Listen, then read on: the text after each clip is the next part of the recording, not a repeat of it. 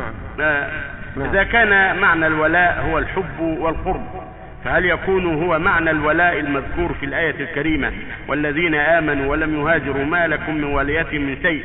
فهل ينهى الله عن ولاية المؤمنين الذين لم يهاجروا؟ الولاية تطلق على القرب. فلان مولى فلان قريبه يوم لو مولى عن مولى شيء يعني قريب عن قريب. وتطلق الولاية على الحب. والمجاملة والمناصرة ونحو ذلك. يقال له يقال فلان ولا فلان نصره وأيده وأحبه.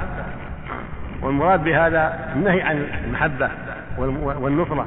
أما قرابة ما تضره قرابته لو كان أخاه أو كان أباه أو كان ابنه ما يضره. المهم أن يبغضه في الله ولا يضره. ما ضر النبي صلى الله عليه وسلم كون أبي لهب عمه كون أبي طالب عمه كما تعالى كفر والضلال. ولا ضر إبراهيم كون أبو كافر ما ضر إبراهيم. المقصود الضرر في موال- في موالاتهم ومحبتهم. أما قرابتهم ما تضر الإنسان. الذي يضره أن يواليهم ويحبهم وهم على كفرهم وضلالهم. نعم.